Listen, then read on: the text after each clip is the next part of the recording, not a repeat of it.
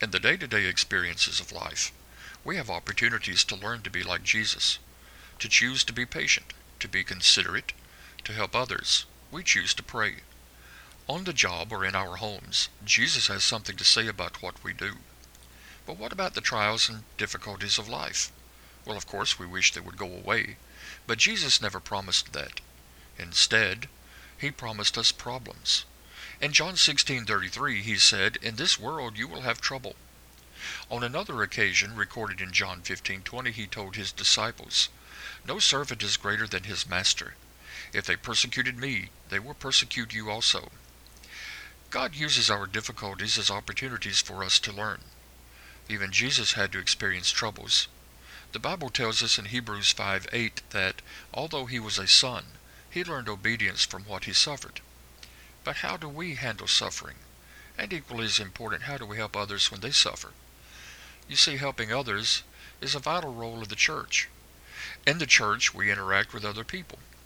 We learn from our interactions about how to express love, and we grow in appreciation for people who have talents and abilities different from our own. Jesus created the church not just to preach the gospel, but to help us grow and to help others, because that was part of his work and purpose. In service, in helping others, we act the way Jesus would. We learn by experience that service gives us more life satisfaction than selfishness does. Being involved in the work of God is the most satisfying feeling of all, for it will be of eternal value. When we die, we can't take physical things with us, but we can take relationships. We will experience problems in life whether or not we follow Jesus. Our choice is not whether to have problems, but whether we learn by those problems. Do we react in the way Jesus would? Do we turn a deaf eye and deaf ear to those that are suffering around us? Our character is shaped more like Jesus not so much in good times but in difficult times. We do not always understand why God allows people to suffer. We may not see any good in it or any lesson to learn.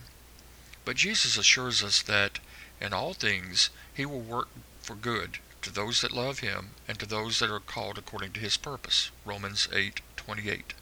We may not know how. We just have to trust him. Please take this opportunity to press the link and play a short video demonstrating and showing how we can change the world one person at a time by simply helping those around us. Thank you.